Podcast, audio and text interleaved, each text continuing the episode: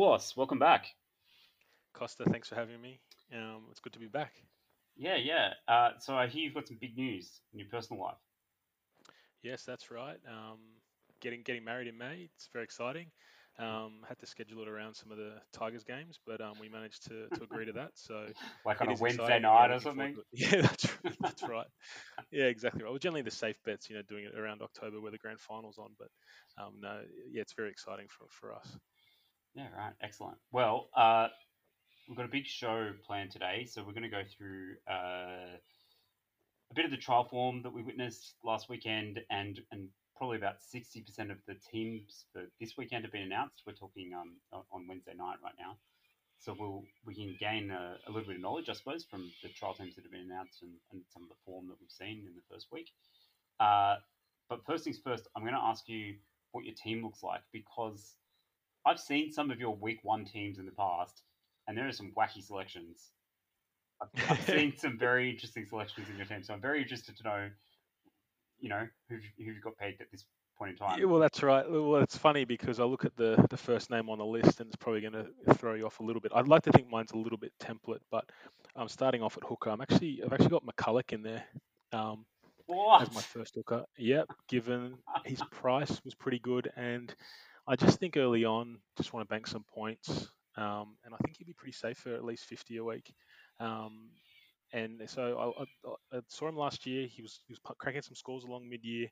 Um, so I've penciled him in. Also, I just think some of the other hooking options are probably just a bit expensive, given that you're going to fullback. I've got um, Teddy and and Turbo, so Yeah, you've gotta save funds are a bit scarce, right?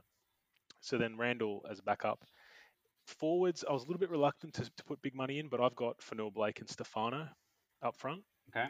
Um, I've got Fifita, Curran, um, and then my- third second row is pretty pretty rough. I need to get a good cheapie in there.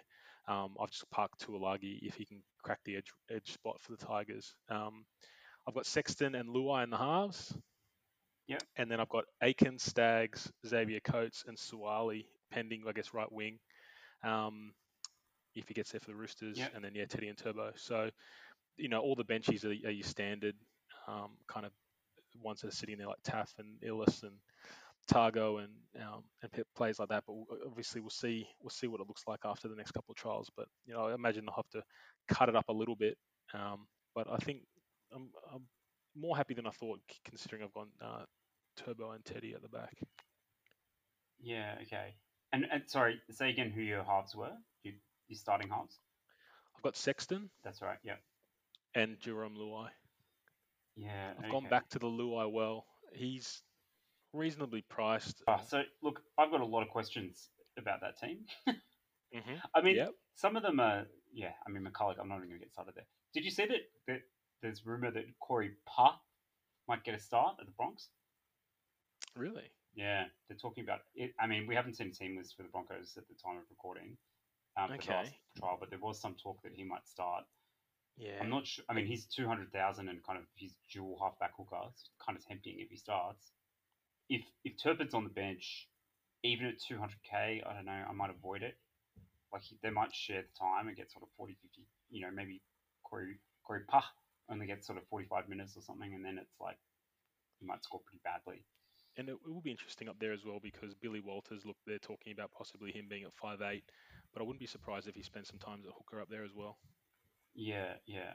Um, and there's so many cheap cheapies in the halves now because, as you say, they're talking about Billy Walters um, getting the six jersey at the Broncos. We've got the likes of Talatau Amone, uh, Yep. Lockie Ilias, Jackson Hastings. Uh, you know, the list goes on. You can Even basically Taaffe, is it the fullback from South if he gets that gig? I mean, that'll be an interesting one as well to see what, what happens there. Um, you know, he, he's available in the halves as, as well. you so, can't pick him though, can you? You know, Well, did you you know, hear that Latrell's coming back round two now? which is interesting. The, you know how there was a bit of chat earlier around possibly Latrell playing in the centres. Oh, really? So the thing would be interesting with that is given the you know the dual position um, changes after round six. If he plays a couple of games in the centres, and then there's a switch up, you know, by round six, you know, he becomes a very viable option. Oh, it'd be amazing. But I, no, no, surely not. Yeah, we'll for the sake of Blake Taaffe. No. Um. So a couple of your other selections. So I'm pretty cold on Stefano. right. Um, I just think, like, I don't think he's a bad pick, but I just don't see a huge amount of upside. Like, I just, if you look at his games at the back end of last year, where he was playing like sort of the 50, 55 minute games, um, and he didn't score a try, he, he basically didn't break 60. Yeah. So, like, I'm Yeah, just that's- sort of, ex- I mean, I guess you, you're hoping that he scores a few tries, but if he doesn't get over the line, I think you're looking at a kind of 55 ish average, maybe 57 or something, Yeah. which is okay. I guess he doesn't have much of an off. I guess look, the the offload's probably there. I just thought maybe the second year he had a big year last year. The other thing as well is um, I think he will play big minutes. Um, I always like having a Tigers player in there. As to your point though, you know, a lot of the times I don't like spending a lot of money in the forwards as well, which Mm. is which is a bit of a you know you don't want to tie it up there early. Um, so I'll just yeah maybe have a visit of some other, some of the option, other options out there. Who who have you got in the in the forwards to start? Well, so I've got David Fifita. Um, Mhm. I really want Angus Crichton, Mm, but oh, look, to, to be honest, my team is is in disarray after I've seen some of the team lists that have come out. Like I, I don't know what to do. There's there's actually too many options now.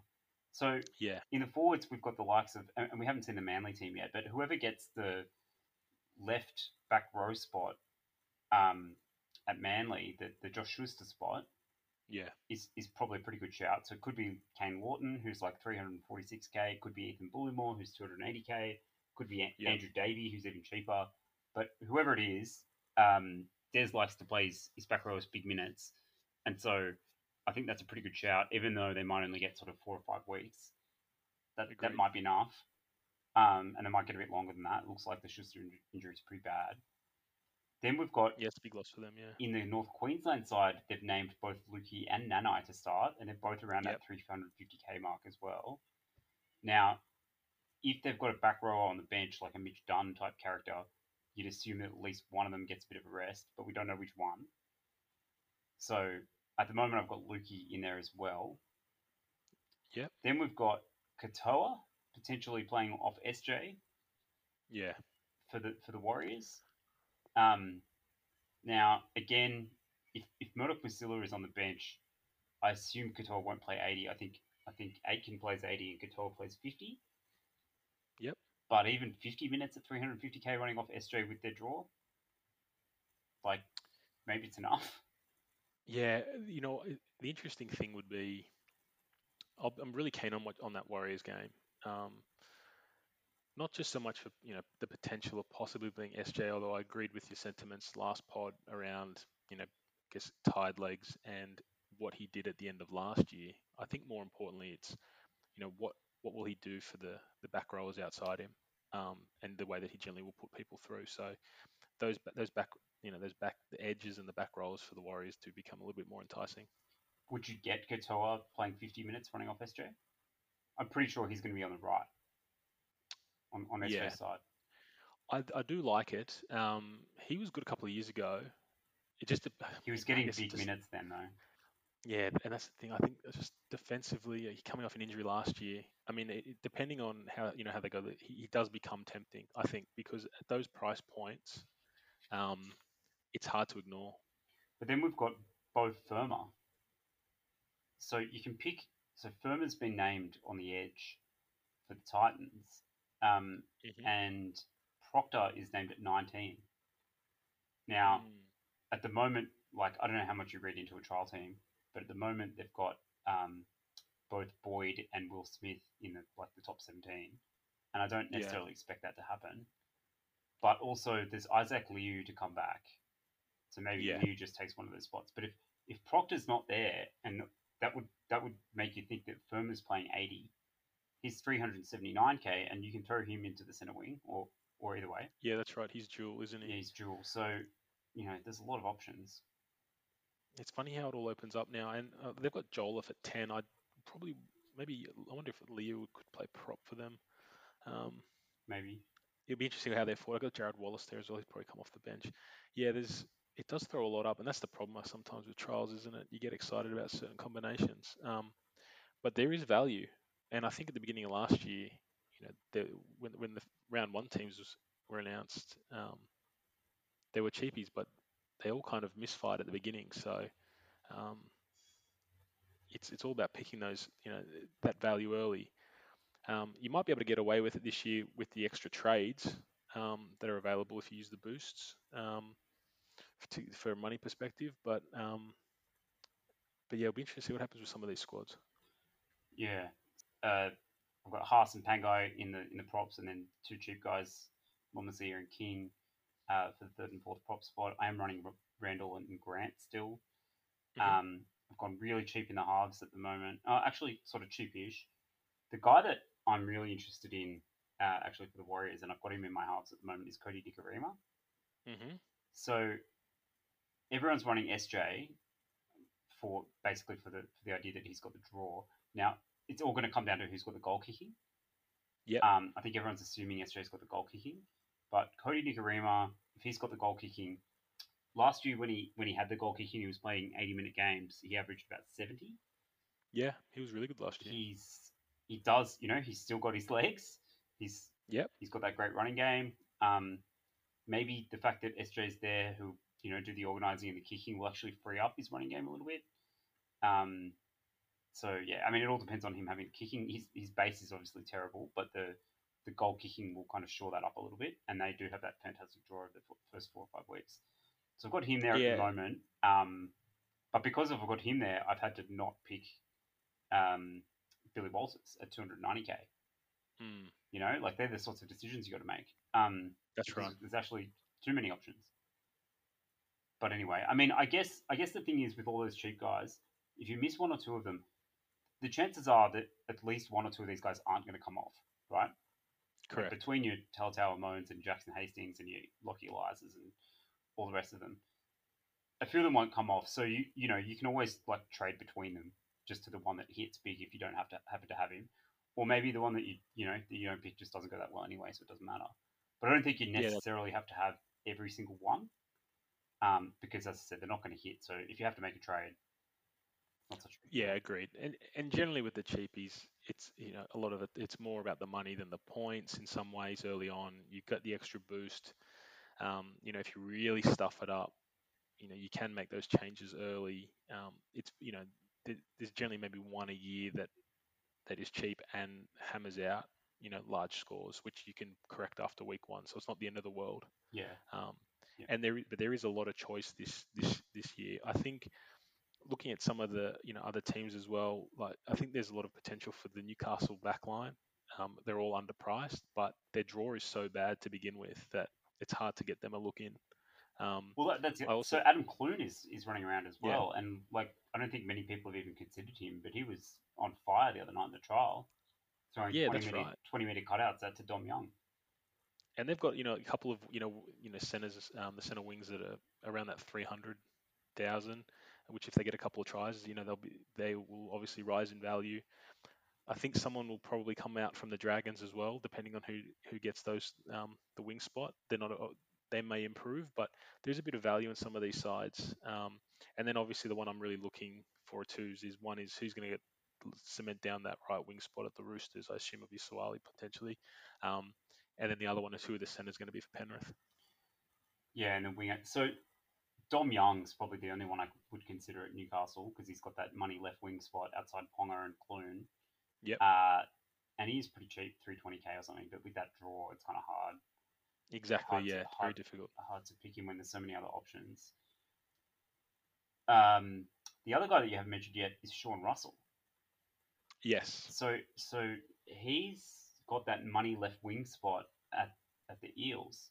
You know the one like that's the Sivo spot where Gutho loves to double cut out on that side to the left winger. He's yep. 285k, and because there's so many other options, popular options around. You mentioned like Suaalii and Taylor May and all that. He could, you know, he could go under the radar a little bit. So Para generally start strong as well. Uh, yeah, they've got they a great tend, early They tend to come out fire. They can't. They tend to come out firing the first half of the year, even early, and he wouldn't have to do too much to make you a lot of money and then kind of get ahead. Um, Sivo's obviously out for a little while. There was the injury on the weekend. Um, that's kind of yeah. yeah, I know that was that was really hard to watch. Um, Hope, So- he, hope he comes back and can, you know, like, That's right, I back mean, 100% yeah. because that's a pretty brutal injury. Although apparently it's the same injury that ha- that Jacob Little had, and you know he's Oh, playing, okay. he's playing first grade again, but um, That's right. you know he's not a winger that relies on speed. So Yeah. So that opens up the door for him. Um, So, so yeah, that's definitely. can I ask you something? Yeah. So we talked last year a little bit about the fact that centers in the game uh, had sort of been well almost priced out of Supercoach in the sense that like priced out's probably not the right word, but they're not getting in, in the old days. The centers would get try assists because whoever threw the last pass would just get the, the try assist. That doesn't happen anymore. That it tends to go to the half or the fullback, but also the the sweep plays that um, the fullbacks run they often just cut out the, the center anyway, and the winger gets all the right. tries. Now, looking at that, and, and you have, actually, if you look at all the top scoring um, center wings last year, basically all of them were left wingers in like top sides. So we had uh, we had Josh Addo-Carr, we had Alex Johnston, we had Reuben Garrick, Brian Dotter, pretty much all left wingers, right? Yeah, that's right. Um, so you mentioned that you've got Coates. Yep. Um, so he fits that bill, right? Left winger on a top four side. His issue is that his base is awful. Yep. Um, now, you know, Addo-Carr scored very well last year. I guess the issue I've got with Coates is that half that team is out round one against Tigers. Yeah. Uh, we so so right now Papenhuyzen's in doubt. So they're saying we're not sure whether they're just playing silly buggers or not, but Pap, they're saying Papenhuyzen's in a bit of doubt for round one. Mhm. Um, and then they won't have Munster, so you know who's going to feed him in round one. I'm not sure. I mean, they'll probably unearth some kid who's the best player in the world, knowing this one. But, um, then they've got two pretty tough games. So like I don't know with Coates, yeah, there's just a few question marks there. If you could pick up a, a Sean Russell at 70k cheaper, who's potentially it's hard to know what his what his sort of work rate is because we've only really seen one game of first grade in him, but it's probably better than Coates is going to be. I think I saw 24 base in the one game that he played. Yeah, that's valid. I think you, you know, look, he'll probably get bombed a lot. I, I think like round one against Nofoaluma, it's, you know, generally the right edge is pretty weak for the Tigers. Super Wouldn't weak. take yeah, it wouldn't take much for him to. And then the Tigers are struggling with their centres. They've got obviously got the new the new English import on the on the left side, but on the right, I'm not sure Well, who they're going to. James Roberts been, has been named in the trial. Yeah, so, this week. and- So if it's Roberts and Nofoaluma together, well, that's a bit diabolical. So you know maybe you get something there, but you're right. You know, eh, with all these other options that have unearthed, sometimes it does take you know a little bit of analysis like that to think. You know, better draw, favoured side for Para. Sean Russell does start looking pretty good. The only issue for him, I guess, is like if he has a shocker, you know, does he last one week and then get and then get dropped? Whereas like Well, someone like Coates is not going to get dropped. Because so Bailey Simonson, he was left at the Raiders, right? Wasn't he? Was he left winger there? I don't know, but it looked like Simonson was playing on the right in the On the trial, right, yeah. and and Dunster was So- playing on the left. And then when Dunster went off, Russell came and replaced him. So I'm going to assume that Russell's going to play on the left. Yeah, we'll see in the trial on the weekend, but when Sivo comes back, he'd be naturally probably be the left anyway, so that probably all makes sense. It's just you know there are, yeah, yeah, that's right. I think, yeah, the, the other thing is, yeah, I guess there's, there's Penrith centers as well. Um, if, there's any value there, we'll see. Um, Well, if, Ta- if Taylor May gets picked, I mean, he's a no-brainer. So from what I've, the very little that we've seen of him, um, he looks like one of like a big stocky guy with a big Yeah. big work rate, and again, he's a winger in a kind of top four side.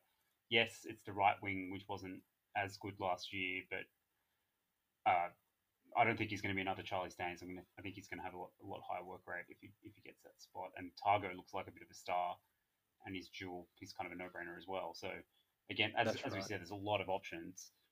A lot of people are predicting that Staines does get that spot and not May.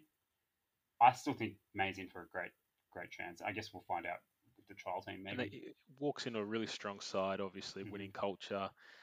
You know, very highly attacking. I do agree with what you and Polly were talking about in the last episode. Around, I think there will be less points scored. Just famous last words, obviously. There'll be less points scored this year. I think the way that the you know that things were starting to be policed towards the finals, just some of the rhetoric that's been coming out in the media, um, even a little bit in the trials, looked like there weren't as many six agains, um, you know, being pinged. So, so I was I think I was doing some counting during the trials, and every time the penalty was blown, it was like somewhere between 25 and 30 seconds time off before they yeah. started playing again. So it's not just like penalty blown, quick off down the field, and then you're going again. It actually takes quite a lot of time. Yeah. Um, and so you're adding sort of, I don't know, six six or seven penalties where there weren't penalties before, and that's like three minutes of breathers for your big blokes over the course yeah. of a match. Like, it's going to make a big difference. I'm, I'm convinced it's going to make a big difference. The game already looks significantly slower. Um, and, and I think that impacts the halves significantly. Um, halves and fullbacks. And the fullbacks definitely. So it does make a bit nervous around, you know, the, you know Turbo, for example, given that he, what he's averaged at. But I think he's just on another level. But I think, yeah, for the halves particularly, you know, the, Clearys and, and some of the other players, um, you know, if, if the game quite, you know, shuts down a little bit, they're going to see massive, you know, massive drops and probably a bit of value, you know, you know, after you know five six weeks. All right. So since you brought it up, we just kind of naturally went there anyway. Let's talk about that in a little bit more detail. So maybe let's start with Turbo. Now, if Papenhuyzen is out round one, I think everyone's basically just going to have to find a way to fit Turbo and Turbo and Teddy probably in. I mean, there's a bit of talk about Xavier Savage. If he looked very yeah. good in the in the Canberra trial on the weekend. I actually think he looked first grade ready. But like, do you think you can run a Turbo and Savage com- combination if he gets named? Well, it's interesting, you know, watching that trial on the weekend. The first thing I did was see where he was available, just to double check whether he was, you know, a dual. Um, so when he was, you know, fullback only, pretty disappointing. I, I think you'd be giving up too many points um, elsewhere. So whatever the two, you know, two fullback combination you're running, unless you're going to make it up significantly with the, the funds elsewhere, I think it's a big risk. Yeah, I, I don't like it either. So I, I think you you really want to pick two out of those three. If Papenhuyzen is out round one, I don't think you can carry him really, just given the scoring potential. So yeah, you kind of almost locked into a t- t- Teddy and Turbo combination. I mean, the other thing, so, so this is why my, my team's in disarray at the moment. I've got a lot of thoughts going through my mind. So one of the big pluses for, for Teddy this season that everyone's been saying is that Keary's back, right? Keary, yep. you know, provides the spark and a bit of direction and makes the, the whole attack of the Roosters look kind of cohesive. Now they're saying Keary's in doubt for round one. Yeah. Does that hurt Teddy? And Teddy's also also coming off like stem cell treatment in his knee over the over the off season. He's not going to yeah. trial. We don't know how fit he is. I've been thinking about this probably probably more than a lot of the other um, you know decisions that, that are coming up just because of the way that you know the teams are announced for round one. But I'm I'm feeling, I guess I'm feeling less comfortable with with Teddy than I am with Turbo. Yeah, yeah. And it, and for all those reasons, the issue is is you know Pappy was obviously you know he's a really good shout. The only I mean going for Pong, there's I guess Ponga and Gutherson, for example. Ponga, we talked about the start. I think it's hard to hard to go there. No, without the um, goal kicking and the bad draw, I don't think you can even really consider it. And then Latrell's obviously week two. Talking about we were earlier, and then yeah, Guth. I mean, as we say, Paris start early. Parramatta's always a bit of a blind spot for me, um, personally. But you know, I think the problem with Gutherson have... is that he's not cheap enough. Like no, that's right. Like if you're going to run someone that isn't called Tedesco, like you want a significant, you know, you want a discount. Yeah, significant discount so you can use that cash elsewhere, and it's not cheap enough. So yeah. it just doesn't seem to make sense. They do have a good draw early, but I, he's not in the same kind of realm. And Latrell playing round two kind of brings him back a little bit, but but from round two to four or something, they've got a diabolical draw. They play like the top four all in a row. Yeah. Um, so I don't think you you even with the goal picking up the goal kicking because um, Adam Reynolds has gone. I don't think you're really going there. So I, I, I really think it is the three or, or maybe Xavier Savage if you really want to have a punt. But where I got to with this myself is if Papenhuyzen is playing round one mm-hmm. and Keary isn't, I'm almost definitely going to pick Turbo and Papenhuyzen. Yep. If if Keary is playing round one, I think I'll, and and Papenhuyzen is playing, I'll probably pick Papenhuyzen and, and Teddy. Right. If Keary isn't playing round one, and Ter- Papenhuyzen is out, then things become really tricky. That might be the world where I think about picking Savage. Right. Um, yeah, because the I like, think- I mean, Keary might only be out for a game or two, but it's that first game against the Knights that's the best in that early draw, Best out of the run. and yeah. then they've got a couple of hard ones, and then it then it gets really good. So, I mean, it's only a small thing, a couple of games, but I think it makes a little bit of a difference. Definitely. I think the risk with with, with Savage is always that you know Nickel Clogstad's there, Yeah, what if he has a bad game, drops a couple of balls? and he's he's not big. Um, he looked good, but you know the Roosters side they pulled out was no nowhere near what their round one Oh yeah, it was looked a like. it was a you know it was a park football side basically, like it was like And- a third grade side. and generally, you know, speed uh, really excels in those in the trials, those kind of trial games where you got like lazy lazy ruck up the middle and, and all that. Yeah. So He did look a Um, bit gassed too at times, but yeah, but you know it's early in the season that that'd come if he plays. I mean he's he's very fast. I mean actually Nickel Cookstar looked fantastic. You know you know he's looking good when his thighs are like enormous. He's got huge fucking thighs. Um and, and the last couple of years like they haven't looked as big as when he first come and hit the scene, but on the weekend they were looking massive. If he was named he- if like if he was centre jewel, I reckon I'd be all over him. uh, I agree. He was awesome a couple of years ago. Um, Um, So okay, so So, so, yeah. so did you you agree with kind of where I got to on the fullbacks? Yeah, I do, and I think I think you're right in in many ways that you know if Pepe's in doubt, it does uh, lead people to probably you know to, to, to potentially turbo, which does take you know well it would thin out some of the squads, um, But I think but it would take would take away that you know the potential for the pod early and some of those big big decisions to be made. Yeah. Um, I think with all the the cheap, as we said, all the cheapies that seem like they're going to be named in the halves, and all the cheapies that seem like they're going to be named in the centre wing, and even those like plethora of 350k kind of second row guys that are, seem like pretty good options that we talked about. I think I think people can fit Turbo in now. I don't think it looks Yeah. as bad as it was. I mean, you you do have to go without guns elsewhere, but yeah, I, don't- I don't think it's going to be that hard to fit him in. So that, that kind of makes things interesting. I mean, it, it does mean it'll be interesting to see how that plays out. Like how many of those cheap guys stink. I think the centers, like as we talked about, all those guys, I think they'll all score well. It's not like Yeah. last year where people were picking like David Fusitu'a and you know James Roberts. By the way, don't pick Oliver Gildart, whatever you do. But um, you know, it's not like people were picking those guys just to fill spots. Like these guys, like the most of those guys we talked about in the particularly in the center wing, are like from top four teams. yeah, Like they're all going to score That's well. right. The, the, the, the halves is less clear. Like that's where things could go a bit pear shaped. Like the likes of Hastings, Simone, Billy Walters, even Ilias, will Yeah. they score well? I, it's hard to know. So theoretically, if you go back to, you know, if if you have the Papenhuyzen Teddy combo at the back, and you use that money to like to spend in the halves, maybe you get a jump on people there because those halves will suck.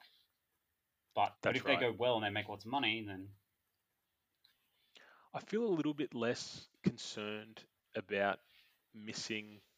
So I guess you know you have your so just to put it in perspective, I guess we got your analysis like we've just had. I think that if the if if on my in my head if the points are going to be less across the board, um, then I'm willing to shave some money in the halves. Now, ordinarily, you'd be concerned that you know how do I undo that mess if I completely miss? And with just with the extra trades that are available, um, you know, if you want to use one of those boosts, you can probably unwind one, of- you know, one of the fullbacks if they're not firing, or one of their positions elsewhere, and probably patch that up quite quickly, um, or at least make money elsewhere quite quickly if you really miss the mark early. So, I think the halves are going to be, you know, ones to po- po- possibly look for to people who drop, or at least you get a feel for how sides are actually going. Um, Hastings is an interesting one. I'll be really interested to see how he goes on the weekend. Um, I want to see if he goal kicks. yeah, I'm actually not interested in the slightest if he's not goal kicking. But if he's goal Yeah. kicking, I think that's enough for me to pick him. Yeah, you know, he's the two tries will score a game. But no, I agree. I look, I think I actually spoke to one of the board members um, Did at the end last year. Yeah, um, and he was really excited about Hastings. Um, I think he'll be all right. I mean, I, I'm not basing that on anything, but like he's he's actually a big boy. He's obviously been playing very well in England. I mean, it doesn't necessarily translate, but Yeah. you know, we've seen when he was like 20, he looked like a decent enough NRL player when he's playing for the Roosters, and he, he must yeah. have improved. well, his issue was always his attitude, right? But he's I a massive just- dickhead. and yeah, and and I think that he's well. It seems that he's may have matured. We'll see. Um, hopefully, he clicks with Brooksy or at least with Dewey when he comes back. But it'll be, I'm just interested to see, you know, how he's developed um, because he's at a really reasonable price. And you're right, I guess if he's goal kicking, then he does become an option uh, in in the halves. So let's talk about Cleary for a second. Yep. So you you're not running Cleary at the moment. No, Um, I haven't I haven't had Cleary in any of my teams. I mean, this all could be a moot point if, if he's not named round one. But if Yep. he is, how do you feel about not owning him? I obviously feel like you're leaving points on the table, um, but I just think at his at the price and uh, and what I was saying before, like I do feel that points are going to be less uh, across the board. I feel like I can probably get him at a later time for cheaper than he is now. I feel, I guess, more comfortable that he will drop um, maybe more significantly or score less than say Turbo. So I know there's a difference in the price, but that's that's where I've kind of kind of landed. yeah, I've, I've been flip flopping on this a lot. I mean, I haven't had him in my team at, at any point really, but I've been thinking a lot about it, and I guess one part of me thinks, all right, this guy is coming off. Like, if you saw the Panthers at the beginning of last season, I remember I saw them play the the Eels in a trial, Mhm. and it was the slickest trial performance I've ever seen. That trial was like a, you know, it was almost played like a finals match. Yep. They were just, you know, shifting it from one side to the other, not dropping the ball. The game was so fast because of the rules, um, and they were so hungry and just, as I said, slick. And I was like, holy shit, this team's going to win the premiership. Like they, they just look so good. And so I basically like picked half their team.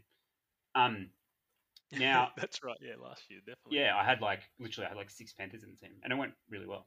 And and you actually talked about Luai. I want to come back to Luai, but um, I just so so first thing is I'm not convinced that the hunger is going to be there like it was last year. So I I, I do see a bit of just a, the Panthers overall kind of like you know I think they'll still be a top four team, but I don't think they're going to be as good as they were. It's really hard to back it up after you win a premiership. They, you could just see the kind of fire in their eyes after they lost the grand final the year before.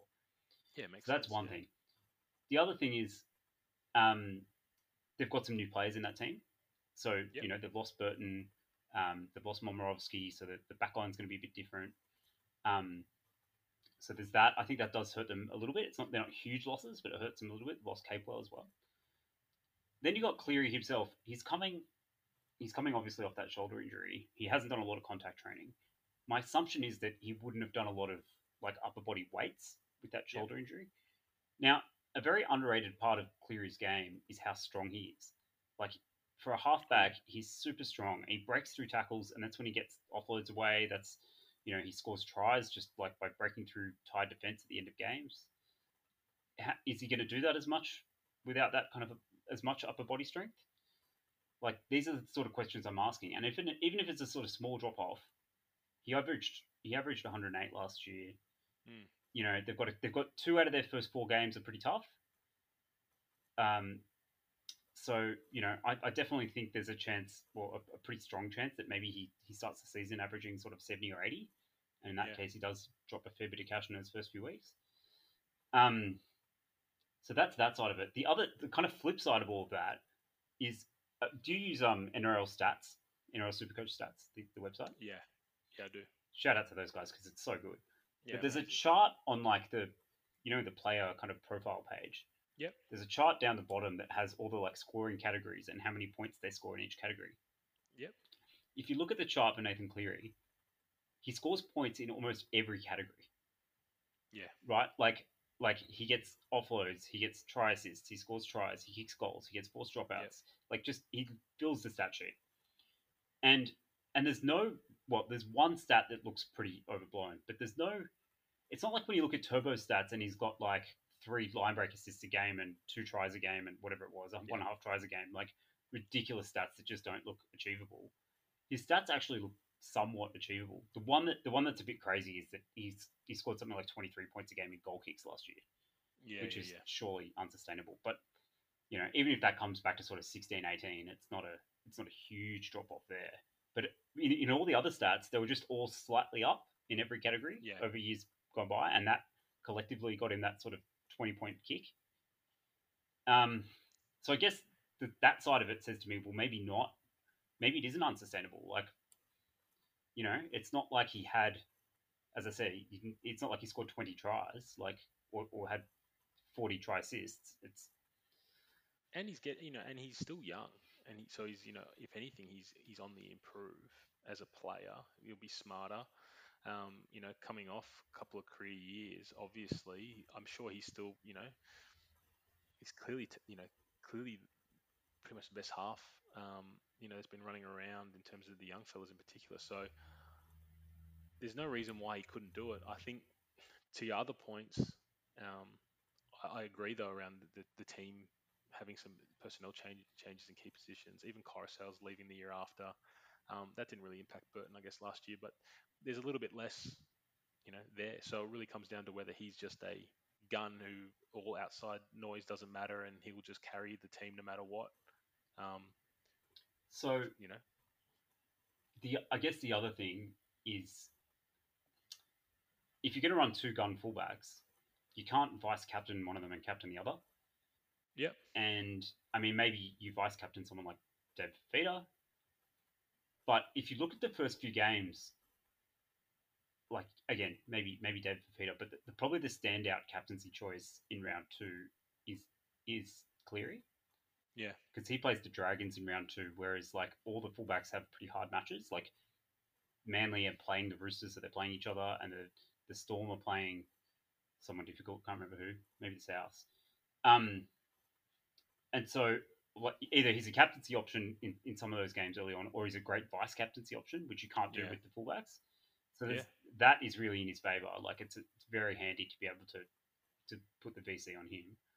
well, particularly more so now. I mean, it's interesting with all the, you know, potentially same squads or you know near same squads with you know obviously more cheapies there are more more sides have similar players with the potential with the fullbacks as you've said. Um, then it changes the dynamics of of all the squads. So then, you know, that's look almost leading you towards, you know, considering Cleary a lot closer than you otherwise might have. Yeah. What do you what do you make of this argument that he's like he's the best in his position by I don't know thirty points, and therefore you have to pick him? I think it's a challenge, right? Because ordinarily, I would think, I would think that. I, I would have probably agree with that, and I think that's what I would have looked at last year. Around, you know, there's a big gap from from you know top three to the next. Um, but the, because of the way the scores were so inflated last year in many ways, and the prices this year, I I don't think it's um, as sound of an argument. Yeah, I, I just don't really kind of get it to be honest. Like I, I get sort of I don't know. I, I suppose this idea that you, you're kind of saving a trade because it's best in his position and all that sort of stuff. But I really kind of I treat my team as a squad. Like the positions don't necessarily mean a lot, apart from the fact that you can only pick certain guys in certain positions. So obviously, like you know, Payne Haas, for example, like he looks great because you can pick him at prop, but you might not pick Yeah. him if he was like second row only, just because there's Yeah, better right. options in the second row. But so I get that part of it, but the fact that he's the best in his position, you know, if there's value elsewhere, like the fact that he's 30 points better than DCE doesn't really come into my thinking if I think there's like a 300k guy or a 400k guy that's great value and and I think the Cleary's overpriced. When- And look, I think at the beginning as well, yeah, with with you know how you make up your 17 as well. Um, you could be leaving you know that 30 point difference or more, uh, you know, away because you've overspent in one area. Yeah, that's right. That's right. I guess that's that's how I see it. Like I, I look at my whole team and think about where I'm getting the points across the team, and you know, one guy being the best in his position isn't necessarily relevant. But another question for you with Cleary: How, like, when do you think you'll be trying to get him in if you don't start with him, and how do you think you're going to do that? Yeah, I think a lot of it will come down to where you know where I've made money in other positions. Um, also, depending on what type of you know how significant one of the you know one of his score you know if he has a um, a lower score. Um, the other off- issues obviously then is you start going into rep season. Um, there's always concerns around that. Um, you know if they're rested or how they how they're going as a side. I'd like to think that um, I have a mid ranger somewhere who's just you know shot the lights out early on and made made enough money that I can just downgrade and, and bring him in, um, and that'd probably be looking around round six, round seven. Um, yeah, so that I think that's right. I mean, I think if you're looking to, I mean, you probably have to downgrade two mid rangers, maybe depending on who you who you pick there in the first place. Like, and depending on how much Cleary comes off. Like, let's say Cleary gets down to, I don't know, somewhere between 750 and 800. Mm-hmm. Even if your mid ranger goes to, I suppose if your mid ranger goes to about 500, that gives you maybe 300 if you trade them down to someone that's base more or less base price, and then maybe you whoever you got there has gone up. You know, you you stand in halfback. Let's say Toby Sexton goes up a bit, and you can make the trade that way. But a lot has to go right for that to happen. Yeah, um, right. And then if you're waiting till round say seven because you want those price rises, you're missing a couple of games against say the Bulldogs and the Broncos. Mm. I don't know. I'm I'm I'm wondering like. It sounds like you are starting to you know talk yourself into a potential Cleary. Um, well, no, I'm not. I'm not. I don't think I'm going to start with him. But I think what what I'm thinking about doing in in realistic mode is like one of the gun second rowers, let's say Crichton or Fifita. Yep. Like, I might have to get rid of one of them in order to get him in. Mm. Like, which seems, I don't know, sideways or something, but well, I actually think it's an not, upgrade. And not, yeah. And you can do it with with guys like Talatau Amone, maybe in your halves, and the the other duals. You could actually do that in one trade. Yeah, and but also not necessarily right in some ways. It depends how many people own Cleary. I think up front. You know, it'd be interesting how how many people actually own, you know, some of you know these really expensive players up front. Because if Cleary's is not, uh, you know, has a has a lowish percentage because people are stacking the fullbacks with the extra trades as well that are available. You might be able to, you know, play these, you know, make some of these trades for for shorter term punts that you otherwise wouldn't to exploit good matchups or good little good fixture runs that you know ordinarily you wouldn't do right? Yeah. Because you do have a bit more flexibility around there. And if you're gonna if you're gonna trade in someone that you're gonna captain,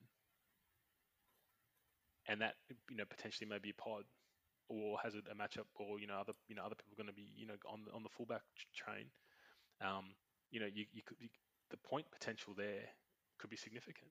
So think about this: David Fifita starts with the Eels, the Warriors, the Raiders, and the Tigers first four rounds. Yep. And then from round five onwards, he's got the Eels again, the Seagulls, good game against the Cowboys, then the Panthers and the Roosters. Mm. So he's got a five game stretch after those first four rounds that are all pretty hard, apart from yep. apart from the Cowboys game. And last year, typically against the good teams, he was kept pretty quiet. Yep. Whereas Cleary, for example, uh, he plays two hard teams over the first four weeks. So starts with Manly, easy game against the Dragons, pretty easy game against the Knights, then a tough game against the, the Rabbitohs potentially, although he's got like 200 against the Rabbitohs last year. But then, as I said, in, in round five, he comes up against the Bulldogs, then he's got the Broncos and the Raiders and the Titans. Yeah. So that four game stretch that he's got that's pretty good lines up pretty pretty well with Fifita's difficult four game stretch. Yeah. So I can see myself doing something like that if I if you know the the story that you told about the mid ranger kind of hitting the lights out and making a lot of money doesn't doesn't come to fruition. The question then becomes like if you don't start with turbo, how do you get turbo in? Because like Yeah. let's let's what about a scenario like this? You start with Papenhuyzen and Turbo and Teddy, right? Yep. And Papenhuyzen goes great guns and he's averaging 100 and he's making money. And Teddy's not going so well, right? For some reason, just not scoring well, a bit unfit, and he's only averaging 70. And at the same time, Turbo's come off a bit, but looks fantastic, and he's averaging 100. And he's um about to hit that good draw from whatever it is, about round five onwards. And you're thinking, I've got to get Turbo in. But your option basically is, you know, maybe a 200k gap between Pappy and Teddy and Turbo, Yep. which is maybe doable, or a $400,000 gap between Turbo and Teddy because Teddy's lost some money, Yeah. and that's not really doable, right? Like, like what do No, you do that's in right. that scenario? Like, you don't really want to. I don't think you really want to get rid of Pappy in that scenario. You probably can't reach Turbo. There's no forward that you can do for it because number one, you don't have the jewels. Number two, it's too too much money. Yeah. It is harder. It's way harder, right?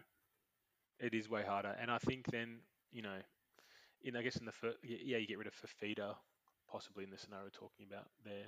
Um, You'd have to downgrade Like- Fifita to like enough. yeah, but then you know, otherwise you're giving up potentially, even if someone you know, in, uh, one of the fullbacks is still a gun. Um, and quite often you can, I mean, you traded a number of fullbacks last year, right? Like it, you play, you start playing these these fullback roulettes, um, and if you don't hit them, you you basically are leaving last week's points on the pine. You're leaving potential other points on the pine. You've really got to get lucky, you know, timing all those different runs, um, and you burn a lot of trades that way. You do burn a lot of trades that way. Anyway, I think you can probably hear my voice the amount. Like, I'm not sure about any of this. I still might end up getting getting Cleary. So, what about hard, like mid-range halves? I talked a little bit about Kodi Nikorima. You you like Sexton. What is it you like about Yeah. Sexton? he just scored a lot of points last year, and he's cheap. To be honest, I I think the Titans will throw it around a bit. Um, they look pretty good, you know, towards the end of the last year. They were really unlucky to lose that game against the Roosters. Um, so I'm happy to, and then like I said before, my my, my thought process is is that you know, if if the points are going to be a little bit less, um, I'm happy to gamble more on, you know, mid-price halves um, that are still good players as opposed to rolling on, you know, possibly, you know, in other positions. So I've had, got that now. Um, Luai, I'm a little bit iffy on, but I think if Penrith start well, he started really well last year. Um, you know, he could be an option, but he's not. I wouldn't say he's mid mid price. He's about five twenty. Yeah, Um, well, he's, he's in that range. Um, Yeah. So some people have been saying that Luai, um, like when once Burton came to the left hand side, that Lu, Luai's scores kind of went down the toilet. Mm. Um, so I owned Luai at the beginning, Yeah. and I think that's a bit of a red herring, to be honest. Like they were talking about like Luai and Cleary and Luai without Cleary and all this sort of stuff. And and, and as I said, Luai with and without Burton. From watching him pretty closely last year when I had him, the first thing is at the beginning of the season they were just going left almost exclusively. I don't know why, but they were just going left a lot. And Luai was getting Yep. all the ball and he was passing it to Kikau and, and To'o, and they were scoring all the tries. Later in the season, it got a lot more even between the right and the left. I don't know why, but it just did, and and that's probably where I expect it to kind of start this year. But who knows? The second thing is, for some reason, Luai just stopped running the ball. Mm. If you had him in your team last year, you'd know that he just he just wasn't running the ball. Like I don't know have the stats on it, but I remember watching him just getting very frustrated because he's actually got that really good step, and when he runs the ball, he's dangerous. And he was he was scoring a lot of points early on in the season by running it. Um, and Yeah. so if I don't, I don't know, I, I don't think I could own him for that reason. Like it was, Yeah. those points just dried up at the back end of last year because he wasn't running the ball. And unless I see him running it again, I'm, I'm not really interested. Yeah, I think a, a, a critical error of me last year was, um, you know, I did bring in Luai after that run, or just around the end of that run, and I had an opportunity to bring in Dewey, probably Dewey around that time. Um, and obviously Dewey went one way and Luai went the other. Um, so I just, I'm trying not to, you know, so I generally can be a bit emotional and just will not go back to players who burnt me. Um, but I think just with the price, just the price, and if I expect Penrith to do well, I kind you kind of do want some Penrith assets early, um, Yeah. and and I just think it might be worth might be worth it. You know, he he could have a pretty high ceiling, but unfortunately, you know, he does have, um, you know, he does have a pretty low floor. Got, I, and I agree. I watched it last year. He does.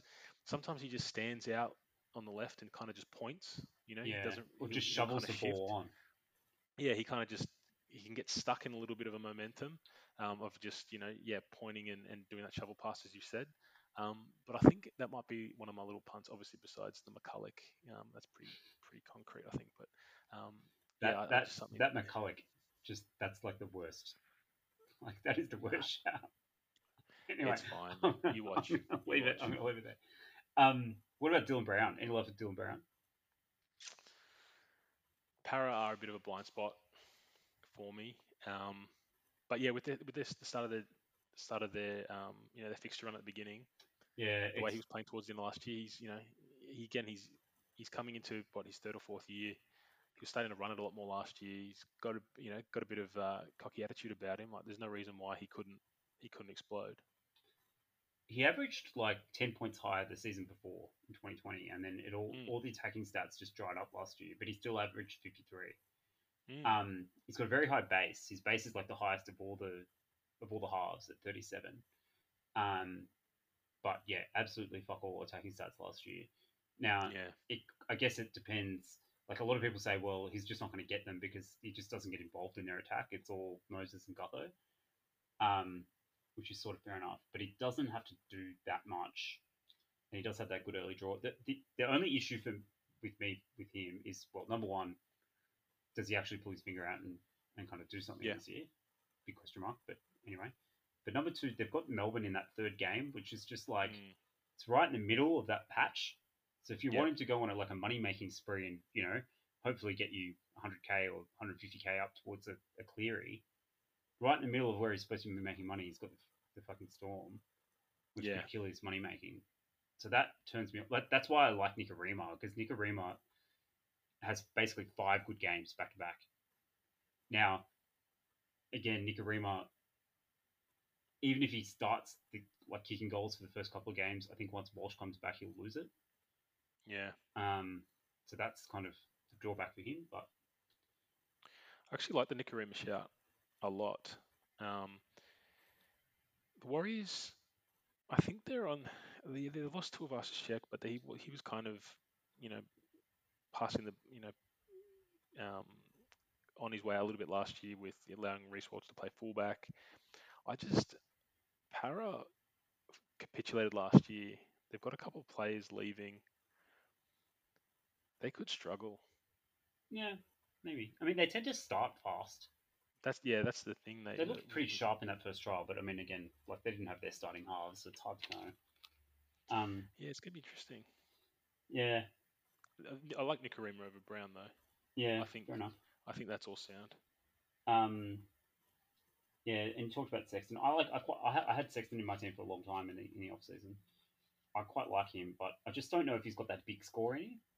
Yeah, Whereas I feel like Nikorima, if if they get going, could, and like Yeah. they've got a pretty good forward. Like behind, like Lodge, Lodge and, and um AFB, and AFB looks very very fit. Might by the way. Um, Yeah. They're two of the best props in the game at the moment. I, I used to hate Lodge, but he was a bit of an animal last year.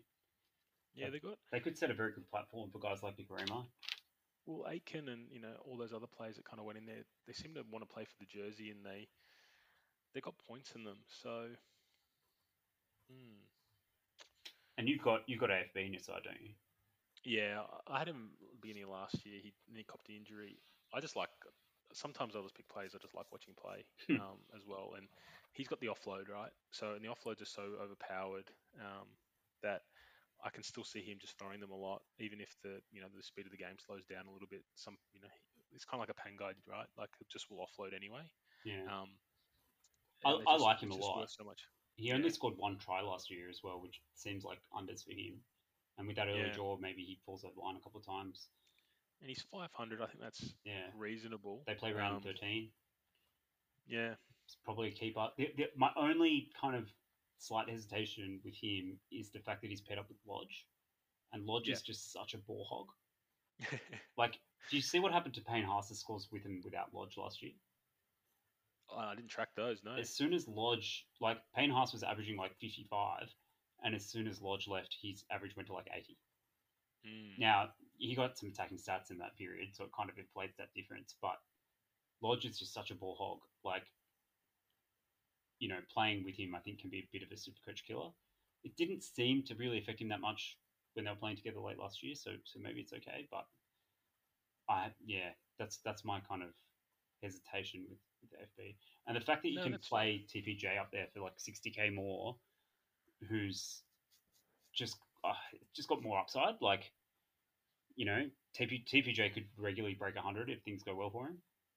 No, that's right. That's right. He had a he had a bit of had a very good year last year. It's go, yeah, the Bulldogs are going to be an interesting one to watch. How they all click. I mean, I still think they're a little bit thin in the. Obviously, they're still struggling in the halves. Um, I'll be watching them very closely this weekend because they didn't click at all in that Newcastle trial. But then Yeah. again, they didn't have like Burton wasn't playing, and Burton's going to be left side with TPJ. Yeah, I'll be interested to see how that looks because because TPJ didn't fill me with confidence based on that trial. But as I said, no Burton, hard to hard to really kind of gauge where they're at.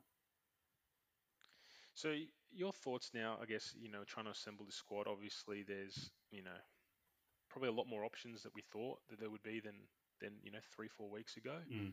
Um, you'll just be looking to stack the 17 for the highest, obviously for the highest possible points, but less concerned about the bench. Would you, ha- you know, consider non-playing reserves again this year um, if it meant that you know you could get, um, you know, you can get more balance in your first 17? Yeah, it's a great question because you know COVID and all the rest of it. We we talked about this a little bit on the last pod, and um, my answer was the ideal is always having twenty five starters, but you know it does it can come at a cost. Like for example, if your twenty fifth guy is going to be someone that's three hundred k that doesn't make you seventeen, and you can turn that into a hundred and seventy five k non playing guy. Um, you know that saves you 125k then you, that you can then throw into your 17 and and- especially if that like you know that 280k guy or 300k guy isn't going to do anything Yeah. like you know he's a he's a third or fourth prop rotation bench guy who's you know like a, like a Aaron Pene type player like if you have to play a him yeah Spencer Leniu exactly Exp- Yeah. so like that's when I start thinking, well, do I actually care about having his 24, 25 points and him not making any money? Like, is that actually going to build me any real depth anyway? Am I better off just uh, nothing out that position and spending it in my 17? So I, the main lesson I learned from last year, I actually started with, people have heard me talk about this too much probably, but I started with three NPRs last year. The Yep. main lesson I learned from that is you've got to get rid of them. So, Yeah. like, if you want to build depth, it's not necessarily like I think you can start with two or three NPRs, but you've got to be willing to burn the trades on getting them out when a good cheapie does come along, and that can be hard because you're not you're not um, realizing cash value Yeah. because you're just cheaping you, you you're trading one cheapie to another cheapie. It's it feels like kind of a wasted trade because you're not freeing up freeing up any uh, made cash. So, but I think you have to do it. So if I do start with say, I don't think I'd start with three, but maybe two. I'd be quite comfortable starting with one, but but I would consider two. But I'm just gonna have to make sure I'm disciplined enough to trade at least one of them out. and it is a trade-off with the cash generation, obviously, as you said. And I think last year I had a couple of to start, but I think it was Sam Walker and Suaalii who I kind of just had a feel would, you know, there was so much hype about them, just got a feel that they'd probably get a run at some point. And I don't know whether there are some of those baseline players yet that are, look like they're definitely going to come in, um, Yeah, like which yeah, makes it. there's a lot of people Like- playing guys like Piakura or um, is it Jack Howarth, the Storm, kind of thinking that they Yeah, might get a run. right. I'm not convinced that- that Jack Howarth will get a run. No, and, and obviously Piakura, maybe? winger, the other one you said, um, because of the hype of how fast he was. But I mean, is he going to usurp Saab or Garrick? So there's yeah, I don't, yeah, I You just know? don't know. Um, and then you could you don't want to just waste a spot as well. So that's that is a challenge. Maybe that Maverick Gaia, but I mean I can't see. I've actually got him in some of my team Yeah. makeups, Maverick Gaia. Yeah, well I think Because- you know you need a cheapie, right? He could be that one if he does crack a bench spot. Um, Because well, at worst, you think he's a good shout at getting a run in round thirteen. it's a long way Yeah. away, but um, because they're probably going to have Yeo playing playing Origin and maybe even Liam Martin playing Origin, so that kind of opens Yep. up two back row spots. Um, so maybe he's a chance of at worst playing in round thirteen, but he did look very good, and he's he's like not a baby. He's twenty one, so you know he He's might big, be next man in if they've got a back row injury. Although they've got guys like I don't know Sorensen, Hopgood, and Chris Smith, but none of them kind of I don't know. None of them sound like that good back row options. They're more kind of lock op- options. So maybe he's next man up in the second row. yeah, and the Storm were after him Yeah, Um, that's true. at the beginning of last year, so you know they generally don't miss No, they don't. on, on you know when they when they scout looking to scout someone. So um, you know he could be one that kind of gets in there at some point. Um, you know if you're going to go with NPR, maybe you know to, to balance the funds, he could be someone that gets in and you save yourself that trade, but do forego you know making some of that cash. All right, I'm going to throw some names at you now. And some of Yep. these are names that we haven't talked about yet and that I'm seeing in a lot of teams. I just want to get your read on some of these guys. Jai Arrow. No, hate it. Thank God. it. What do people see I- in that Jai Arrow? I think they see, you know, what, 20, 2017, 2018 Titans Jai 100%. Arrow. He's Um, not that player anymore. He's a plotter now. He, like, I. It's He such a bad, down a lot. it's such He- a bad decision. He used to offload at will. I mean, to be fair, Bennett's not coaching them this year, but I just think they play more of a structured system. Um, So he's going to and- play on the edge, and I think people will think he's going to play 80 minutes, but he isn't going to, right? Like they're going to have, I think, host on the edge, as in, sorry, host on the bench, and um, and Matangi will get will get 80. He might get a little a little run in the middle when Murray's off, but I don't think he gets 80, and I don't think he scores any tries because he's not fast enough to score tries.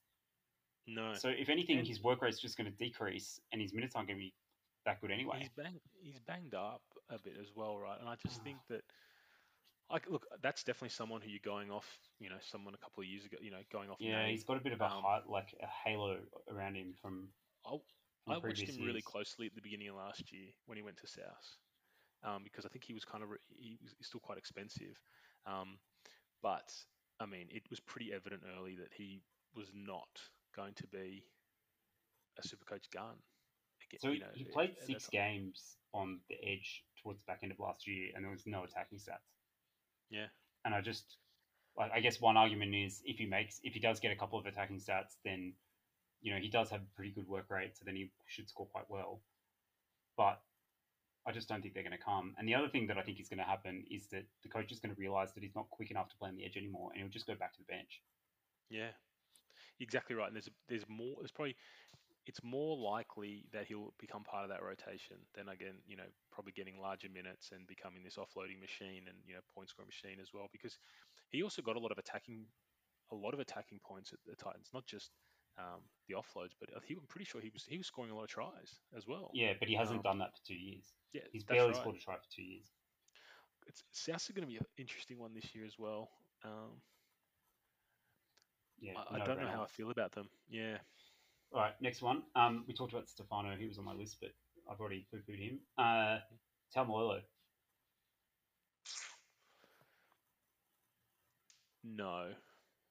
I had him last year and there was just not enough that I saw.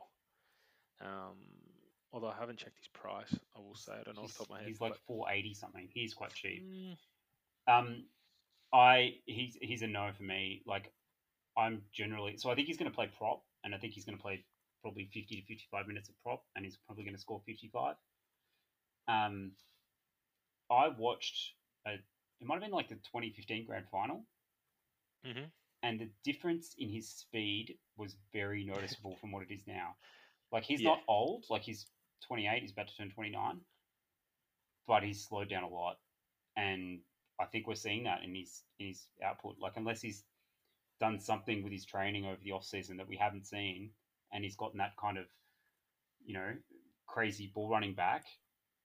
Um, yeah, I, I'm just not sure that he's going to get the tackle bust and the attacking stats back again. I mean, I guess it was only a year ago where he was still scoring pretty well, and you know there was some injury concerns and things, and people are thinking for that reason maybe it was just a blip and he goes back to what he was. But I I watched him pretty closely last year and I didn't see a lot. Yeah, he's just not as explosive. No. Look, to be honest, it's, it's probably the exact same argument with Jaira, right? Like, Uh, exactly. um, but he's had a number of injury issues. He fractured his hand like three times last Mm. year. Um, I think he's got a hamstring complaint at the moment, um, and that's not the type of injury you want to be having at the beginning of the year. Um, and yeah, look, he'll probably have a game where, uh, unlike I think Arrow, like he probably will have a game where he just, you know, scores a try up the middle or you know has the line break. He's still kind of got that in his game. Um, but yeah, on the average, it's probably still a bit risky. At, at that price point as well, you kind of either want, you know, you could probably pay a hundred less and get someone that will make you money potential and probably, you know, yeah, get like similar-ish points on average. if, so- if if a guy like Luki or you know we mentioned a bunch of guys, Fermor, Lawton, um, any of those guys is playing big minutes. I think they'd score at least as well as Taumalolo for 130k cheaper. Yeah, and, and yeah, especially those ones that you know crack it in the in the strong sides. Um, you know, I think I think you know mistakes that people can make are probably getting you know players like this based on name and just having a slow start and then kind of you're behind the eight ball, missing those um, you know lower range players that have popped off early. Yeah. Um, particularly from from a you know financial perspective. All right, let's keep going. Joe Tapine. Oh, you, you know, we talked about this the first time I was on last year. Tapine will always score like 150 points against the Tigers and then does nothing for the rest of the year, right? So every time he has that game, everyone jumps on that hype train, and then he's just not consistent enough. So, So, for that reason, Can I throw a I stat think- at you Yep. about him? Yep. He, so he was playing like bugger all minutes last year, Mhm. and then for the last sort of six games of the season, he, he got put to starting prop. Yep. Because he'd been playing like bench bench lock for for a lot of the games. Yep. At starting prop, he averaged sixty one, and he played a sort of his minutes went up and down, but I think they were sort of high 40s Mhm. Um, so his minutes went up a lot at, at starting prop, and no attacking stats in that 61. It was all just Mm. base and power. Um, now, unlike Jai Arrow, where we said, you know, he didn't score a try at second row for those six games, Joe Tapine does have a try in him. Like we saw how well He he, played in the in the All Stars, for example, and he has an offload. and he has an offload. Um, now everyone everyone would say their pack is stacked, and you know you don't know how many minutes he's going to get. But if he starts at prop, I can't see him not getting a boost from forty one minutes. Like I, if he starts at I- prop, I agree because I think Emre Guler got injured on Friday. oh, did he? As well, and he looked he looked really good. In obviously it's the Roosters. Yeah, Um, you know, Pack was a bit you know the young fellas, but he looked really good early. But then I think he went off. Um, the only thing I'd say to that, depending, I'm trying to think how the Raiders' rotation ended at the end of last year. And obviously, Harawai and Harawira and Naira got sent off, like had that massive suspension at the end. Maybe that changed up their rotation a little bit. Um, Oh, look, it's a it's a bit of a dog's breakfast. Like they've got Elliott now apparently, so I think it's going to look something like Hudson Young on the right hand side playing big minutes, like maybe 80 mhm. Adam Elliott on the left hand side, um, rotating with Harawira-Naera. Mhm. So maybe Elliott fifty, Harawira-Naera 30 Mhm. Uh, Whitehead playing at lock, Right. starting at lock, then going off, and then when uh, Starling comes on for Hodgson, Hodgson move into lock. Right. And then and then Guler if he's fit, and um, Big Red Nut Horsburgh. Yeah. I think are the bench bench, well. bench props. Yeah, right. eh, Sorry, so so there's only one spot for either Sutton or Guler. And then you got what Papali'i obviously in as well. So Yeah, Papali starting. it is stacked. It's stacked. It's stacked. Um, but yeah, look, I think I think that's a he's a better shout than Jairo. Uh, The other issue with him though is the the bloody vaccine thing. I'm not sure if he's Yeah. allowed to even go to Queensland. But I think I I think they've got something like two games in Queensland over the first ten or twelve rounds or something. Yeah. we'll see what maybe that gets sorted out before the season starts. I'm not sure, but I do like I do like him if he if he's getting minutes. Maybe he's just one to watch and see what his minutes look like over the first couple of weeks. But well, I think you can't yeah, trust Ricky anyway. Though. No, I think to your point, it's definitely probably the better, the better option out of some of the others um, that have been just mentioned. And yeah, if he does nail that, if he can get minutes up front um, at the price point, and you know he has started strong already, I'm just buyer beware based on he can, so inconsistent at times. What about Josh Curran? Yeah, I like him. Um, Even at 13, yeah, I just think he's a player that goes hard, really hard, and is a type of forward that the number on the back doesn't really matter, to be honest. Um, really liked what I saw last year. Um, just seems to be made for super coach. Um, and I think having, you know, SJ, even though it's not on the edge, I think he'll still help him out, um, to be honest. And I wouldn't be surprised if he does end up, you know, in, you know, in the in the back row. so he got named on, at 13 for the trial on the weekend with Katoa on the right hand side. He Mhm. might he might kind of rotate through that right edge a little bit, or he might not. I I was really keen on him all off season for all the reasons you just said. Like he's Yep. he just looks like he's made for Supercoach. But but one of the things is that he runs that really good line, and that gives him that sort of attacking upside. And I don't know that he can do that at lock so much.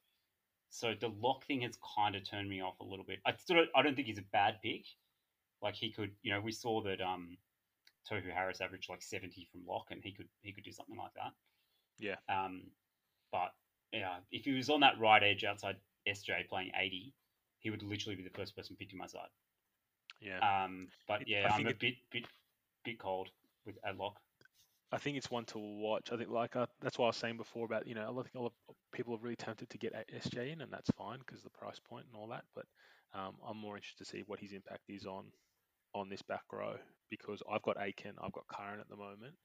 Um, I just want to see what the chemistry is like there Yeah, okay. because I think there's a lot of upside for both of them if you know if if they click. Next one on my list, Sam Walker. Sam Walker. You know, he was in my first. He was in my first draft of you know playing around with the side, but I've gone cold on it, Why's that? and I'm just. He tapered off towards the end of last year, and it's kind of like the the. Th- my analysis on him would be similar to the way I looked at Harry Grant last year, right? Um, is that first season of footy, not big blokes. They're completely mummified, you know, under the jersey by the end of the first year. Yeah. So there's massive durability issues, to be honest. And and I, you know, I didn't start with Grant last year. He missed a lot of time um, last year. I think Sam Walker could have that issue. He was kind of on one arm at one point. So um, yeah, just from that perspective, I I think there could be an issue. Um, and if you know if if Keary doesn't fire, there's some concerns there as well. So I wouldn't I wouldn't say that anyone you know shouldn't get him. I think he's still a really good pick. Um, you know I can see why he'd be a really good pick, but I'm just completely blinkered by by by the body. Yeah, okay, that's interesting. I hadn't been looking at him very hard for a few reasons, but now I'm getting very interested. So there's there's a few things. So the first thing, one of the reasons why I wasn't interested is because it looks like he's going to lose the goal kicking if Mom- Momirovski's around. But then when I looked at it in detail, he kicked so badly that I worked out it was only three points a game that he was getting from goal kicking. So losing the like spread across the season because some That's of it he wasn't even goal kicking. So so that doesn't really hurt him. Um, he had one game where he played. I think he literally scored zero because he got like he played four minutes. Yep. So there's a bit of a freebie. That probably cancels out the, the three points losing he loses from kicking. Um, just based on on averages, so Mhm. spread over twenty games. So that's that. And then you know he's in his second season now. Reports are that he's bulked up a little bit. If you look at the games where he played like shit opposition, he really tore them up. yeah, Like there was, some, and he's got a big, massive ceiling. Like he was scoring big, you know, 140, 150 point games, right? Oh, exactly, Um, exactly. and then scoring very badly against the good teams, like you know, throwing in a ten or something against the good teams. Now, I don't know if I'd start with him because two out of the first three games are tough, but then from round four onwards, he's got this like amazing run of good games. Now, I'm going to be looking very carefully, I think, over those three rounds, to see what see what's happening. So let's say I start with Nikorima, who I said, you know, he's kicking for the first two or three games, and then he might lose it to Walsh. That could be a straight swap to to Sam Walker once his his draw gets really good. Yeah, you something could like even that. make money on that. Yeah, exactly. Like maybe maybe Sam Walker throws in a couple of twenties early on, Hmm. and then you know it's yeah exactly. You couldn't even make money, and then I think he's a really interesting round four option or round five option. The only question is yeah. how he kind of links with like we haven't seen him and Keary play together. Yeah. And it's like are they going to share the attacking stats? So maybe he doesn't have the big game in him anymore. Yeah. Or does Keary do all the kind of you know organizing, and then Sam Walker's free to you know run it on the fourth tackle kind of thing? That's right. Look, I think, to be honest, um, when you're playing overall, like obviously you're very o- overall focused, um, and I probably have more of a head-to-head lens on at times. You need, you obviously need the players that just have the massive ceiling potential, um, particularly at that price point. Um, so it makes sense, um, particularly if you're not, you know, if you don't have Cleary. So if you get, you know, if Walker starts teeing off at, at 500 or whatever he's at, um, and you've got the fullbacks firing as well, you're in a pretty good spot. Yeah, he's he's definitely an interesting one. I, as I said, I don't think I've got the balls to start with him, but I'll be watching pretty closely to see what he looks like over those first three or four games, and he might be a sneaky, sneaky little pickup. Um, Nicho Hynes, Where's he available? he's halfback, fullback, and he's priced at like what is he like six hundred and fifty odd thousand. He's Mm. he's it's a seventy eight average that he's priced at. It's interesting, right? Because I just kind of haven't even really considered him um, thinking about the fullback. And then I've read a lot of reports. You know, there's a lot of hype around around the Sharks. I think it might take them a little while to click. I think they could become pretty dangerous um, if they do click. Um, but probably at that price might be might be a bit much. But he's actually he'd be one really interesting to watch. I think how he fits into that team. Yeah, I was like all off season. I've been like, you know, he's like they've kind of priced him out of the game. Seventy eight average is too high Yeah. for someone moving from, you know, the Storm, the best team, and at the best scoring position in that team, fullback, to, you know, a middle of the rung team, and at halfback, which doesn't traditionally score as well. But then watching him in the All Stars game, and he didn't really, he didn't light it up, but it was. It, I got Nathan Cleary vibes in the sense that you know how I was talking about like he fills the stat sheet. He's going to fill the stat sheet. Like he he runs Yeah. the ball, he offloads. He's he's actually got a very good short kicking game. He's going to get forced dropouts. He's it looks like he's going to kick goals. Like he's going to get tries. He's going to get line breaks. That seventy eight average no longer looks as far kind of out of his uh, you know like I, I think he might actually be able to get there. Whether he gets there for round one, I'm not sure, but I think it kind of, you know, as I said, I think they scored him in the All Stars game at 68, and he didn't. He, oh, he might have kicked one or two goals, but he wasn't kicking goals the whole time. He didn't pot any. So maybe he can average like 75. Yeah, he could be a real sneaky one, actually. I'm just trying to, you know, I'm just. He's you know, probably not value. Like I don't think he's going to do better than 78. Like I think his And best think case that's- scenario is probably 78, but but maybe he, he kind of hits it, and that's that's good scoring for a halfback. And he could definitely be one that you know if he if he just um, has a low score early, for example, and he becomes value, he could be a real good pod Yeah, if he drops a little reasons, bit right? early, because Fitzgibbon, uh, you know, it, there's a there's a lot of variables for them.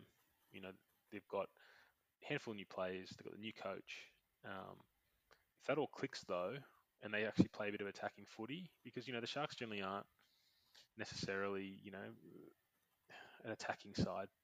Um, you know, generally known for you know scrappier games, good forward pack, you know, t- tight defense. Um, but he's definitely one on the radar. Um, It'd be interesting to see how he goes. How, But yeah, I just think at that at that price point early on, you're probably a bit sticky. how do you compare him to Munster?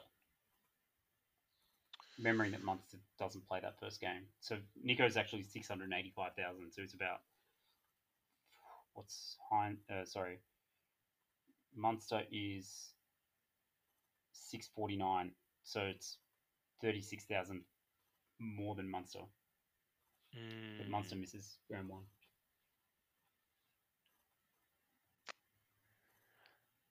You know, I haven't even really had to consider it because he misses round one.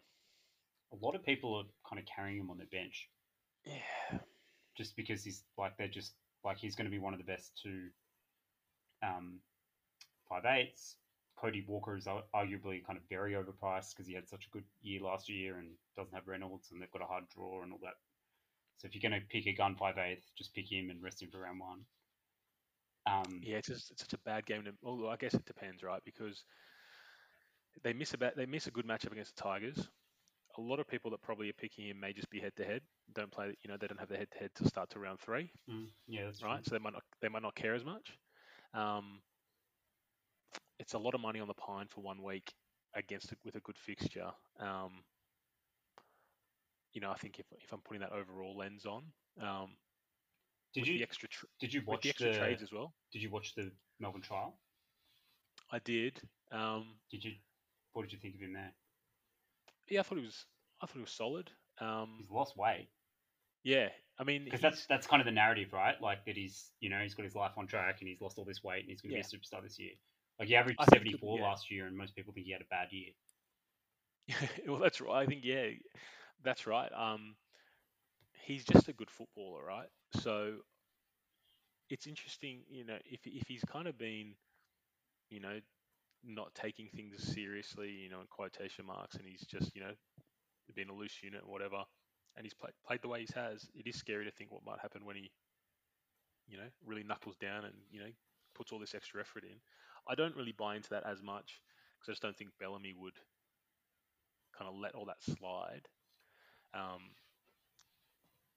The the thing but, that, uh, yeah, that that I struggle with with Munster, and I've like I, I do have a bit of time for for picking him and just starting with him and putting him there. But if we think that the scoring was very high last year, and that you know, and Melbourne were one of the the recipients of that, right? Like they were scoring massive scores. mm, You've got to think that they score a few less points this year. So they're going to score less points this year, but also there's four guys in that team that have to share the attacking stats, right? yeah, We've got Grant and maybe even five with um with Smith there as well with Brandon Smith. So we've got Grant, Smith, Munster, Hughes, and Papenhuyzen who are all getting attacking stats. If that pie is getting smaller, where's he picking up the attacking stats from? Like yeah, you know, maybe Hughes, maybe he gets a few more of Hughes' attacking stats. Like, there's just a lot of mouths to feed there, and unless he somehow becomes like completely the dominant playmaker in that team and gets starts getting all the attacking stats, then I'm just not sure that there is a huge amount of growth for him. Like, and and to be honest, it's it, it's almost always Pappy right that gets it. Like Pappy's always Definitely, speaking yeah. around, like uh, sweeping around the back, and he's always going to get the attacking stat. I don't see how Munster suddenly starts getting it instead of Pappy. So I just don't know how much. yeah. The Storm tend to just, you know, I mean, maybe he makes more line breaks or something because he's fitter. yeah. I don't know. You know, just thinking about it, you know, if I think about when I even when I play head to head, and you come up to coming up against teams, and you know, there's a couple of pods there, or you know, some of the big plays that you don't have. You know, in the last couple of years, I probably don't look at Munster if I don't, I don't want to come up against him and I'm that worried um, compared to maybe some of the other names. So it's probably just again like he he's cheaper than Hynes though, but yeah, I think you're right. I just it's probably just not enough there to make me go, okay, he's really you know well priced and will definitely kill it this year, and I feel really good about that pick. Um, I think there still is a bit of uncertainty around it, um, and missing round one probably just completely convinces it for me personally. Um, but obviously a lot of merit in in you know I can understand why people want to pick him, um, but he'd have to take a lot of control. Um, and be throwing a you know a lot of short balls for try assists. Um, To who though? To Kenny Bromwich. But that's right, right? And they've got a lot of players leaving. as well. I just think it all goes through Pappy. I think it all goes through it- Pappy too. All their fullbacks, you know, the way that the scoring system works, it's the fullback sweeping, throwing the cutout. That's just, that's the way the Storm have played. You know, f- f- obviously f- Billy Slater used to do it all the time. When Pappy was out last year, Hynes slid straight into it. Munster used to do it when he was at fullback. I just think all the points kind of go there, and it just means that there will be weeks where you know Munster will get you 50, you know 40, 50. Um, but when they explode, it's more likely to go. Th- you know, the higher ceilings are probably just going to end up being, you know, uh, Pappy. So we've been going for a while now, so I might just try and wrap it up. Um, very quickly, we've got the Dragons trio: Sloan, Lomax, Jack Any of those three guys catch, catch your eye? I like Lomax, um, but he might be quite expensive. I haven't got the It's numbers. not as expensive as you think. He's like four ninety. Mm. Um, He'll goal kick, right? Yep. He's will probably they the one I like score any tries? Yeah. I, I, I'm interested to see who their wingers are going to be. I guess Rav- Ravalawa, but you know who their left winger might be. Um, sorry, who, yeah, just who the wingers are. Um, they're, they're probably going to have people that are underpriced um, if they have a bit of a fixture run early. Um, They've got a pretty bad draw. yeah, and so that's hard, especially with, with, with backs, right? Um, I you think can get away with it in your forwards. Yeah, I think I'd be all over Lomax if if they had a nice start to the year, but they don't. I'm probably I'm I am interested in Sloan. He's a little bit Yeah. cheaper. He's still he's still kind of awkwardly priced. He's four forty seven. There's a lot of good options at that um that sort of price point. Like I've got Staggs in there at the moment, and Yeah, Staggs has a pretty good draw. So one thing about Staggs is, on paper, their first game is kind of bad against the Bunnies, but if if things keep going the way they are, it looks like it's going to be um Jackson Paulo that's marking up on him, hmm and Jackson Paulo looked lost. yep, Like Staggs could absolutely tear him up. Um. So that's the and then and then Staggs has got a run of like three or four good games. Whereas Sloan's got a bunch of bad ones. I mean, the, the fullback position, as we know, is very friendly for Supercoach, and he looks like a good young player. But yeah, it's there's a lot of options. At yeah, there's actually a lot of options at centre, aren't there? Around Yeah. those price points. What did you think I of mean- my um Joey Manu call last last? Yeah, I liked it. I think he's primed for a massive year, to be honest. Um, as they probably start passing the torch on to him, um, I would, you know, I, I kind of got bitten, a- you know, burnt a little bit by him at the end of last year, but um, he's dynamic. So But he was I- great at I- the end of last year. yeah, there were a couple of games. I, I'm just trying to think. Maybe it was a couple of rounds right at the end. He probably didn't go as high as he had been. Maybe because he went back to centre because he was lighting up at fullback. Um, Yeah, he played. he he yeah. scored pretty. Like he was scoring like really well at, at center. It's, it's center and wing towards the end of last year. That's kind of why I'm interested in him. yeah, Um, there might have been that one game, you know, obviously there was the last game where uh, Latrell broke his face, and so he, he didn't play Oh, a full course, game. yeah. That might have been that might have hurt you. Um, but apart be. from that game, he, he was scoring really well. Which uh, and that's like I'm I'm sort of basing it off this idea that he's going to keep roaming around. It looks like if Keary's out, that he um he might play six in, in the first game or two, which I think probably helps him as well. To be honest, just getting his hands on the ball. Um, so that, I like him, and I think he's he's improving. He's really coming to his own. I imagine he's you know he's continuing to bulk up. Um, he's someone that I think could have a huge year. Um, he's not cheap. no, he's in that sort of low max price range, I suppose. but you can afford it. You know, you can you can get one of them. You know, there's like that. You can generally the way the prices are working across, you you, you can have you know one probably real gun center. Uh, it's just picking that one. So someone actually asked me this exact question. There's, there's, the question was how many kind of 400k plus centers can you have? It's a kind of interesting question. Um, I guess it depends on the makeup of your team. I think what you really have to, uh, yeah, I'm not sure how to answer that question. Apart from there are a bunch of guys this year that I think are like close to must-haves. I don't like using the word must-haves, but That's that's big. Well, like some of those cheap guys, as I said, that are like in top four teams. Like if Suaalii gets picked on the wing for the Roosters at 250k, Agreed. Like you got to pick him. If I think if, whoever if Taylor May gets picked picked on the right wing Mate, for the Panthers at 250k, you got to pick him. Like there, mate, if Kevin Naiqama gets picked on the right wing for the Roosters, I'm getting him. that's actually an interesting one. I'm not sure if I'm, I'm going to get Kevin, only because I'm worried with Kevin Naiqama that like he'll lose his spot to Suaalii in two weeks. I understand. It depends, you know, what the makeup is, but I think that we saw what happened with Brett Morris. Obviously, you know, they're not the same player, but they just feed that side They do, they do. It's all true, the time. And even when Ikavalu went there, he was scoring massive points. 100. percent Um, if Yeah. whoever locks that down, and and you know, you know, for example, if Suaalii gets injured because he was he had injury concerns last year, and you just don't know if there's an extended run out.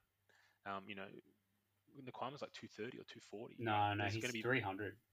Is he? Yeah, I must have misread that today. he's not as cheap Um, as you think, which is okay. why that he, he's sort of slightly awkwardly priced. Have, you- have you got Cobbo in your side? I don't have Cobbo. There's talk that he's Um, going to play fullback for a few weeks while Tessie's out. Ooh. I haven't seen it. I don't think Broncos at the time of recording have posted the trial side yet, but there's there's talk that he might play fullback. I think he's in my team either way. I thought he looked really good in the trial. Yeah. The only issue is that the the D on that side looked a bit fragile. So I'm like, I don't know if he, he could get dropped or something if they keep leaking if they leak a lot of tries. But um, he looks a bit of a gun. He's got like, like there's been a lot of comparisons to Greg Inglis and Latrell Mitchell, and I can see it. Mm. But he's actually got a bit like a good work rate too. yeah. Like maybe not quite as explosive as a, a Latrell, but yeah, he, he looks really good. He's in my side. It'll be interesting moment. to see actually with Brisbane, um, what they, how they kind of turn out, um, and you know with all you know changes to key positions, um, how they go. But it- I think. Yeah. Yeah. Sorry. Sorry, I was just going to say. So back to that question from from the guy that asked. It's, I think you've got to kind of fill up those centre wing spots with the guys that you think are kind of absolute no brainers, and you know, as I said before, not all of the guild art. Like not just because someone's cheap you pick them, but like the guys that are going to clearly do very well. Like I think I've got Will Penisini probably in that in that mix, although Yep. he didn't look that good in the trial. Maybe even Jordan Pereira. Like he's got a really good work rate. He's pretty cheap. If he gets a spot, I'm pretty confident he's going to do well. Not a complete no-brainer, but um, yeah. So I think you've got to make the, the choice about how many of those guys you, you think are kind of no-brainers, and then then you can fill up how, however many spots are left with, you know, 400 plus guys yeah. it'll just it'll just depend on the balance of the side elsewhere. But The um, the scary thing, I guess, with that is, I well, I think it's safe to say that you know most people will probably go down a similar similar route, right? Where they'll probably try and save some cash in the centres. That tends to be what happens. Um, and given the prices, you know, you're probably going to have to make a lot of. You'll obviously make a lot of trades there because I'm looking at the you know the top ten list, um, just from a price perspective. Um, I mean, it's very hard to start with, you know, Garrick, To'o, Alex Johnston. I mean, we haven't even Gagai. talked about them because You know what I mean? Like it's no, I it's don't. just and like So- they're obviously going to be really good players, but it's so hard to. I mean, I don't know what your side looks like if you try and put, you know, I mean, theoretically, you could start with a To'o if you if you're not starting with, say, someone like Fifita. Yep. So you could Yeah. argue maybe that I mean, To'o didn't actually score that many tries last year. There is a Mm. world where sc- where To'o scores more tries than he did last year and potentially scores better, and maybe there's a world where Fifita doesn't go as well. So you know, you go you stack your your second row with 350k guys, and you get a To'o. I don't think you can start with Garrick. Like he had like a crazy record breaking kind of season last year. agree. There's no way that he scores that many points. But but To'o, there's a world where he does. The thing that I want to mention about To'o though, and this goes back to like you know how we talked about Munster and the, the size of the pie. Yep. If Taylor May gets picked on the other wing, To'o is an absolute no go. Because Taylor White, Taylor, Taylor May is not going to be Charlie Staines No, in the sense right. that like he's going to take some of those hit ups. The the difference in To'o's base last year Yeah, between last year and the year before was almost the exact difference between the base of Mansell and Staines. Mm, Do you know what I mean? Like, yeah, and and and Taylor May looks like he's going to be much more like Mansell in terms of his his sort of work rate. yeah. so he's going to steal some of those, um, some of those points back, and and I think like like To'o's basically then starting at like a ten point. You know, he's, he loses ten points almost straight up just from Mm. from losing some of the like three or four runs. Um, so if Staines is there round one, I actually don't mind that To'o pick. You just have to adjust elsewhere, but yeah, Yeah, With- or you know, you might be able if you're not getting turbo, if you don't haven't got turbo, and you just you know, depending on if you've got a Teddy Pappy, you might have that money there as well, yeah, exactly. and maybe that looks like that. Uh, yeah, it's something to consider. Uh, yeah, he's probably the only one to go just because of the base. Um, Yeah, he's as I said, if, if Staines is there, he's he's a pretty good pick. Like Yeah. I don't think he's his value, but he could hit what he did last year. Yeah, Um, and I then you just kind of plug him there and leave him there all year. And you know, if he gets a triple one one week, he's going to score you 150. He's actually not a bad. no, that's right. He's not a bad VC option when the the Panthers have got a good game. Yeah, no, definitely. He was uh, he was unbelievable last year, and I think you know he was a set and forget very early on last year until he got injured He- uh, in towards the end for the for the finals. He'd be a Um, monster pod. Oh, No one's going to have Brian Doyle. Like I think again, I think the issue is in that position. There's a lot of value. But I mean, yeah, yeah. You probably oh yeah, yeah, you probably it's probably the one spot you can you can actually make a bit of money while still scoring points, and you're probably not leaving too many points on the table because I imagine a lot of people are probably going to be doing that. yes and Um, no so though. y- yeah, so if you you know if you if you get it right though, Like um, imagine you start with Doyle and he scores like I don't know round two against the Dragons, he scores a double or a triple, yeah, agree, yeah, agree. and people have got Coates who's playing. I can't remember who he's playing, but someone hard, and he scores eight. yeah, Like that's you know thirty percent of teams have have Coates, and they're playing they're Yeah. playing the Rabbitohs. I don't know how good the Rabbitohs are going to be, but no, but it's valid. That's the you know maybe where people aren't looking hmm. is actually having you know one you know the one gun center. Yeah, um, I don't think I'm going to do it. But playing around that. I've almost talked myself into it. All right, we've been talking for a long time. We should probably wrap this up. Um, it's been a very me- meandering kind of conversation.